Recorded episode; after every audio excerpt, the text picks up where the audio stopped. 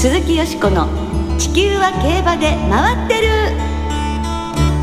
皆様こんばんは鈴木よしこです。お元気でいらっしゃいますか？私は元気です。地球は競馬で回ってる。この番組では週末の重賞レースの展望や競馬界のさまざまな情報をお届けしてまいります。最後までよろしくお付き合いください。今日ご一緒してくださるのは木和田敦アナウンサーです。どうもこんばんは。よろしくお願いします。よろしくお願いいたします。先週の日曜日日本では秋の G1 シリーズが開幕いたしました、はい、そしてフランスではスルーセブンシーズが、うん、日本馬悲願の凱旋門賞制覇に挑みましたね、はい。えルメール騎士とコンビを組んだスルーセブンシーズは直線入り口では14番手そこからバグを縫って足を伸ばし4着に入りました。興奮しましたよね。そうですね。最後の足はなかなかでしたけれども、ね、もうドキドキしちゃいましたよ、あのまあ4着だったんですけれども、はい、馬券圏内ですからねフランスでは。ですからそれに入りましたし2013年のオルフェーブル2着絆4着以来の日本馬の構想ということになりました、うん、4着っていうのはね、であのするセブンシーズが牝馬として4頭目の挑戦だったんですけれども、ええ、4位は最高着順です。そうですね、うん、そうなんですよね。6着8着7着っていう感じでしたからね、うん。だからものすごい頑張ったと思いますし、はい、日本馬のやはりレベルの高さっていうのを示す結果になったなというふうに思いますね。はい。今日帰国ということなので無事に日本に着いてそしてちょっとゆっくりね休んでほしいと思いますね。すねはいそしてレースを制したのは地元フランスの3歳ボバエースインパクトでした。通算6戦6勝トレブ以来10年ぶりとなる無敗の凱旋門賞馬に輝いています。強かったですね、ね、本当ですね、はい、そしてあの日本サンバのコンティニュアスも5着ということで初クライ3区、はい、なんか4着5着がね日本関係でちょっと興奮しましたけれどもオネストが3着に入りまして奥野さんが推奨してらしたんですよ。実はでリスナーから感謝のメールが届いてますので、はい、ご紹介します、はい、初めて投稿します広島カープ大好きじいちゃんからいただきました、はい。え先週の凱旋門賞でゲストの奥野さんがおっしゃった穴馬13番人気のオネストが3着に入着自分はウエストオーバーを軸にして3連複とオネストの副賞をゲットしました。奥野さんが話をしていなければ見逃すところだっただけにラジオを聞いていてよかった。感謝感謝です。これからも馬券のヒントになる考察情報などを聞かせてください。ありがとうございます。よかったですね、ね、おめでとうございます、のんちゃんさんもね同じようにあの感謝の言葉をいただきましたけれど、はい副賞は1010円、3連複が1万6500円ということですからね、よかったですね。さあ、エースインパクトが勝って、そのエースインパクト、そしてコンティニュアスはジャパンカップを視野に入れてくれてる様子もちょっとあるようなので、うん、そういう一部報道もありますね。ね、あの期待したいですよね。この後はゲストを迎えして8日日曜日に東京競馬場で行われる全国ポニー競馬選手権第13回ジョッキーベイビーズについてお届けいたします。どうぞご期待ください。鈴木よしこの地球は競馬で回ってる。この番組は JRA 日本中央競馬会の提供でお送りします。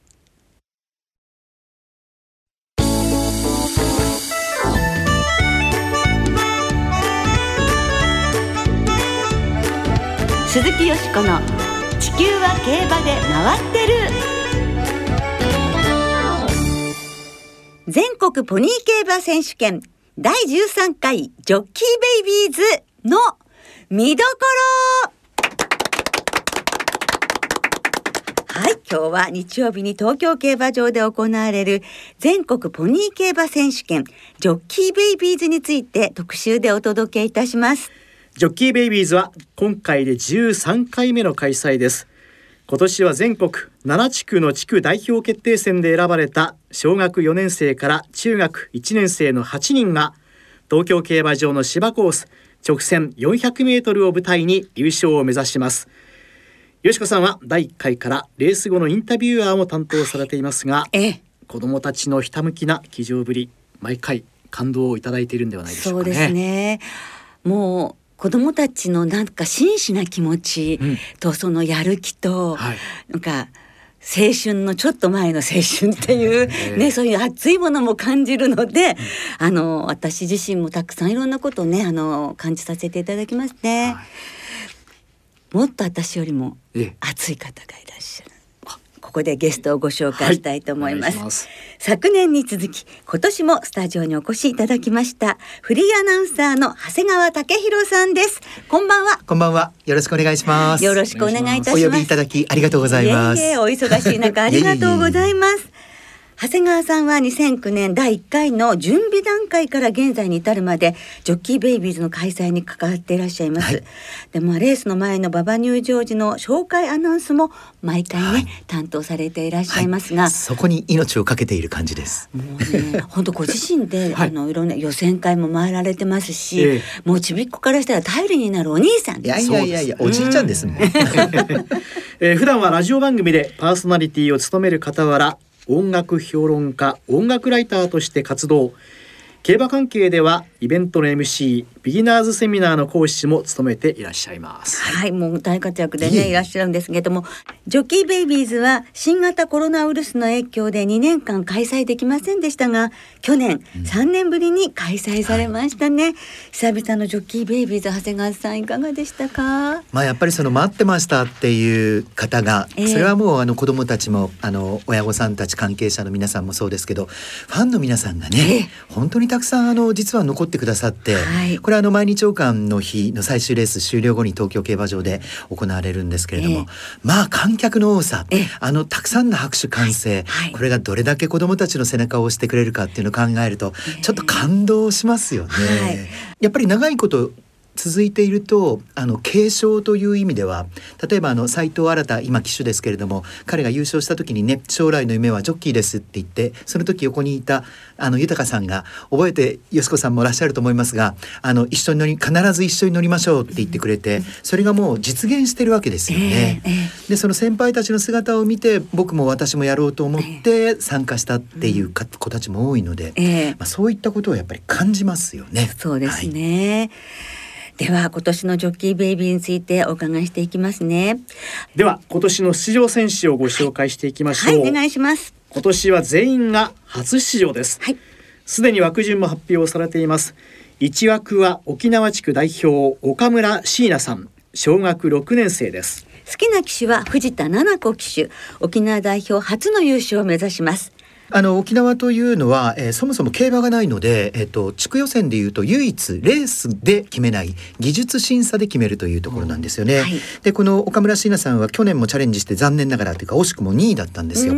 で勝ったのは同じ乗馬クラブの先輩だった宗像聖さんという去年はあの3着で関東賞を取った、うん、で今年は何としてもという思いだったみたいですね。うん、はい、まあ、3名での争いということになったんですけれども沖縄地区、はい、そして見事に勝ち抜いたというそんな女の子です。はい、すごいですね偉いですね。二枠は九州地区代表の川崎栄太さん小学4年生です今回の出場選手の中で最年少ただ一人の小学4年生です。はい。えー、っと昨年の代表下平新君を破っての V ということですから、えー、えー、最年少といえどもすごいなというね。で彼はあの動物が大好きで、えー、夢はジョッキーかもう一つ水族館の飼育員になりたいっていう。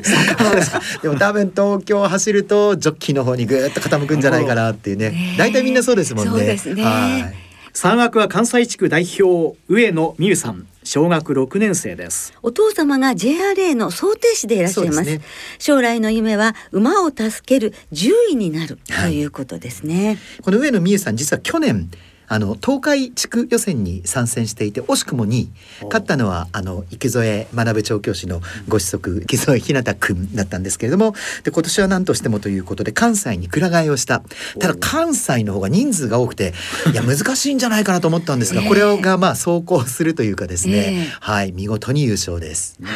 相当負けず嫌いみたいですね彼女は。ああなんかテレビでもお母様がねそんな風にお話になってましたね。じゃんけんで負けても泣いちゃうみたいなね。そうですか。四枠です。四枠は東海地区代表川田銀次さん、小学六年生です。はい。ランフランコ・デッドーリー騎手が好きで世界のトップジョッキーになることが将来の夢お父様は JRA の川田優雅騎手です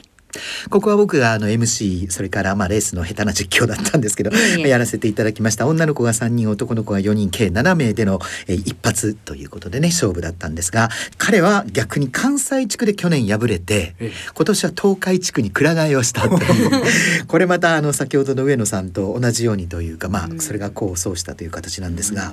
まあお父さんに顔がそっくりで。でもあの表彰式の時に「なんだお父さんにそっくりじゃないか!」っていう声がファンの方から飛んだまた受け答えがやっぱりクールなところもすごい似てるんですよ。本当にジュニアっていう感じなんですけどね。で東海地区代表がまだ本戦で一回も優勝したことがないので僕が勝ってジョッキーベイビー会に名をその名を刻みますみたいなねすごいですね。本当に。なんか冷静なんですね。めちゃめちゃ冷静ですよね。ただここであのちょっと面白かったのは他の子たちもそうなんですけれども、まあ、本当にあのいろんな子たちが落馬してしまった、うん、あの成田ウルーさんという子も本当に途中までというか最後のところまで大接戦だったんですけど、うん、彼女なんかもまだ小学校6年生ですから、はい。来年もし参加してくれると4回目のチャレンジという「ううん、七転び八起き」という言葉がありますが、本当にこれ僕いい経験に幼い頃なってるんじゃないかなっていう気がしています。すごいですね、はい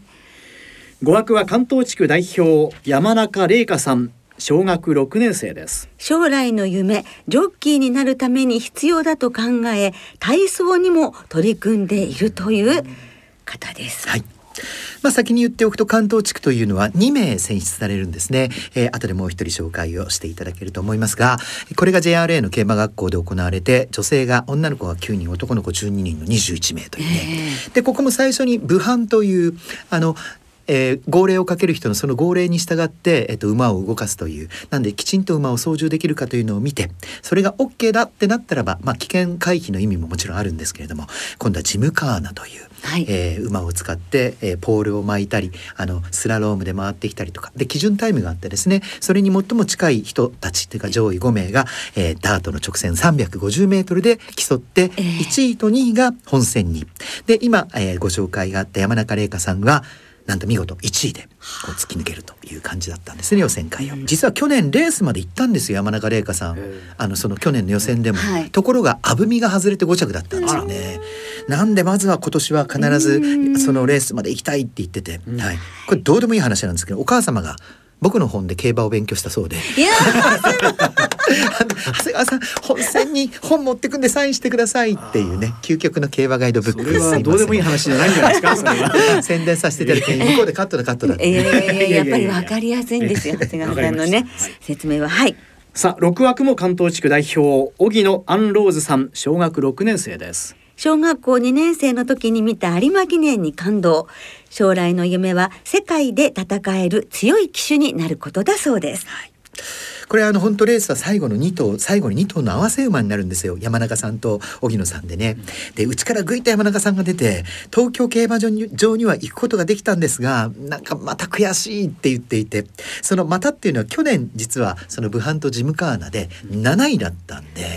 要はそのレースまで行けなくて今年レースに行ってでも2着なんだけど悔しいやっぱり言ってました。で彼女はねあのニュージーランドにどうやら単身で馬修行に行ったらしくて。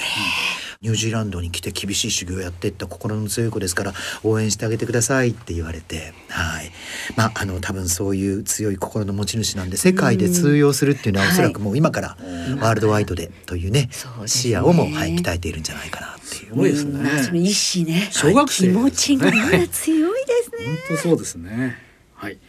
七枠は東北新潟地区代表佐久間裕太さん中学1年生です好きな騎手はルメール騎手人馬一体となってたくさん勝利できる騎手になることが将来の夢です、はい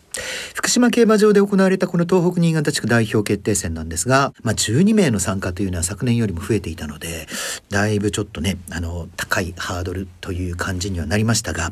その勝った佐久間裕太君裕太さんなんですが彼は、えーと空手をやっているっていうね。でもう 2, 2段なんですよ。8年間空手やってるっていうか4歳ぐらいから。で多分体感が強いのともう一つ負けない心を僕は鍛えてますって言ってたんで、うん、みんなすごいでね彼が 実はその去年の松浦大志さんに憧れて、えー、まあ、参戦をしたという、まあ、同じ福島スポーツ少年団で一個松浦君のが先輩になるんですよね。で、えー、佐久間君のレースちょっとみちょっと見てもらいたいんですけど本当にあの JRA のホームページで見ることができます。最後にね怒涛の追い込みなんですよね。すごい足でしたね。すごい足だったです、うん、本当。でここも一つちょっと余談というか、はい、余談って言ったらちゃうなあのサイドストーリーとしてあるのがその2着惜しくも2着差し切られてしまった菊池風さんという女の子中学1年生12歳なんですが彼女はですねなんと新潟から北西に35キロに5キロに浮かぶ淡島という島があって、はい、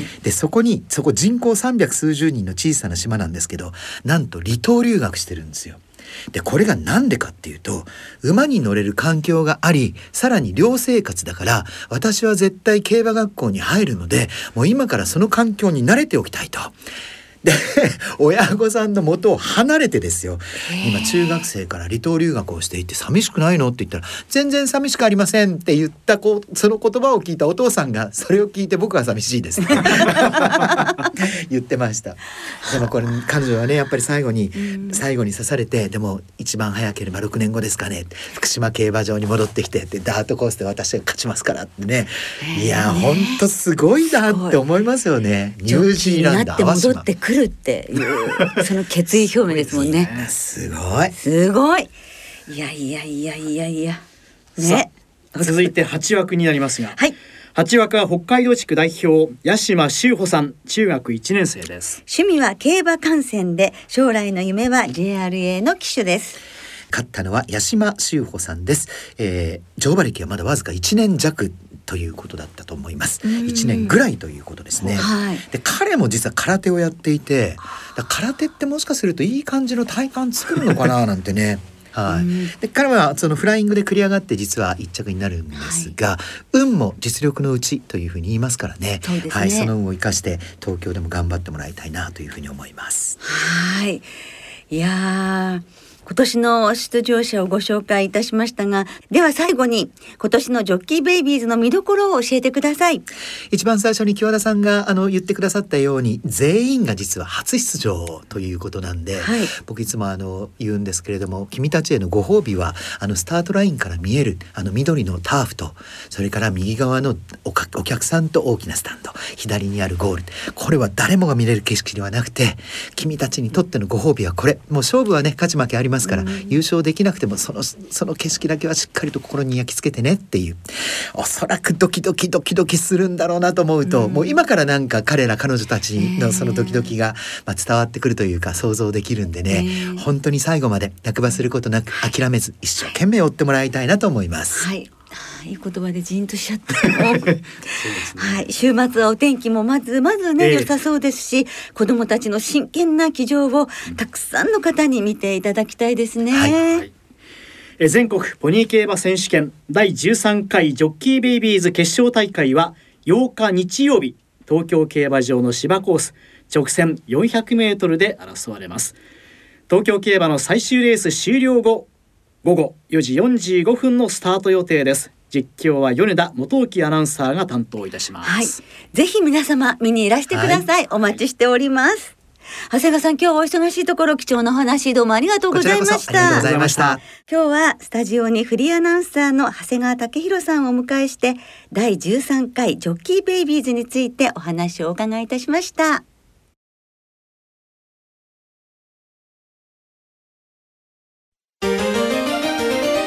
鈴木よしこの地球は競馬で回ってる。ここからは週末に行われる重賞を展望していきましょう。先週のスプリンターズステークスよしこさんは生まれん5頭ボックスで見事的中されました。ありがとうございます。嬉しかったです。これで4週連続ですって。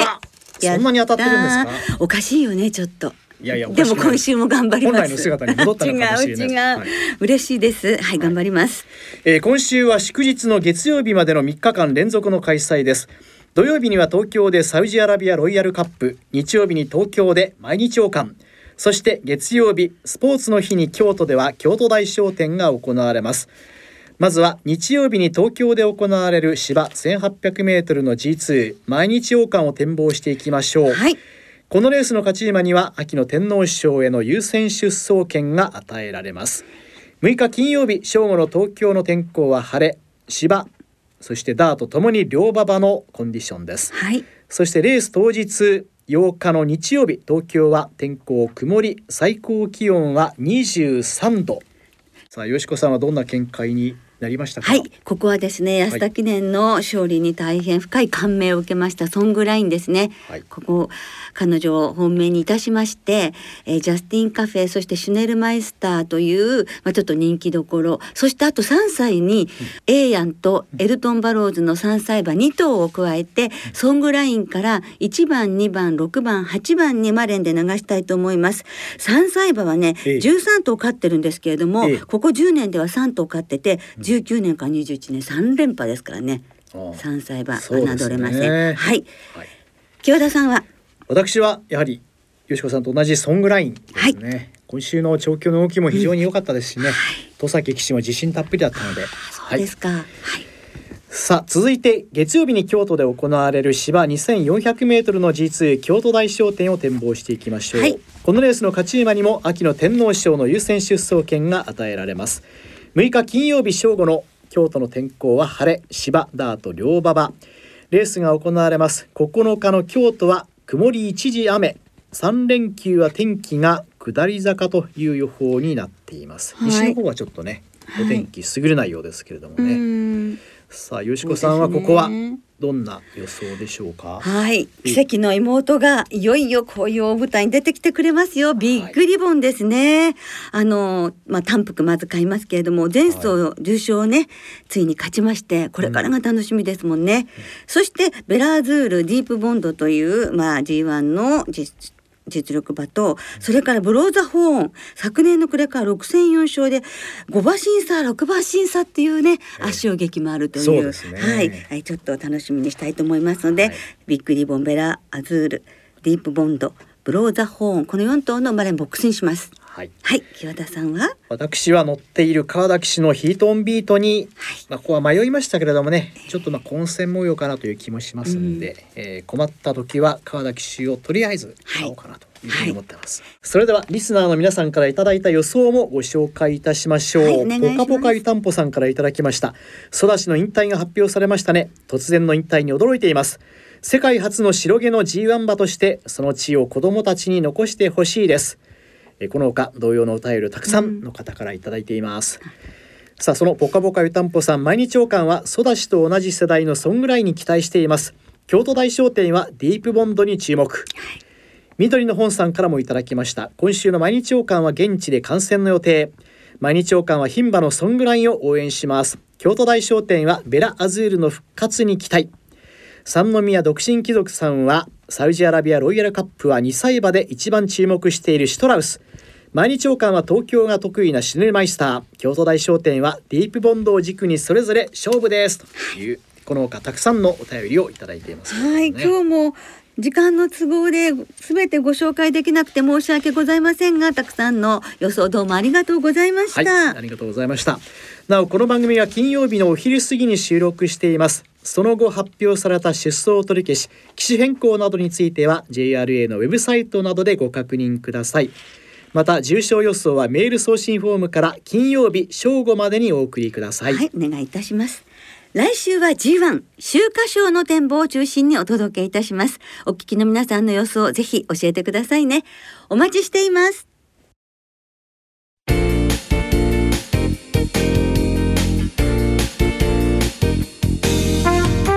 そろそろお別れの時間となりました。今週末は月曜日までの3日間連続の開催開幕式を迎える東京と京都2つの競馬場でレースが行われます。2歳戦は32レース予定されていて土曜日の東京競馬場では G3 サウジアラビアロイヤルカップも行われます。2歳戦は単勝がお得です。JRA の2歳戦全場全レースの単勝を対象に通常の払い戻し金に売上の5%相当額が上乗せされます。さあ今週のよしこさんの注目馬はどの馬でしょうはい。サウジアラビアロイヤルカップに出走するボンドガールですね、はい、どんな強さか見せてほしいと思います。今週も東京京都2つの競馬場ともに事前に指定席あるいは入場券をネット予約された方がご入場いただけますまた事前予約なしで入場できる当日現金発売入場券も発売されます。なお月曜日の京都競馬場はフリーパスの日で入場料が無料となります。詳しくは JRA のウェブサイトなどでご確認ください。ラジオ日経では第1第2とも月曜日も午前9時半から午後4時45分まで東京と京都で行われる全レースを実況生中継いたします。はいぜひお聞きくださいね。それではまあ気候もね良くなりました、はい、3日間開催存分にお楽しみください。お相手は鈴木よしこと。木和田敦でした。また来週元気にお耳にかかりましょう。鈴木よしこの地球は競馬で回ってる。この番組は JRA 日本中央競馬会の提供でお送りしました。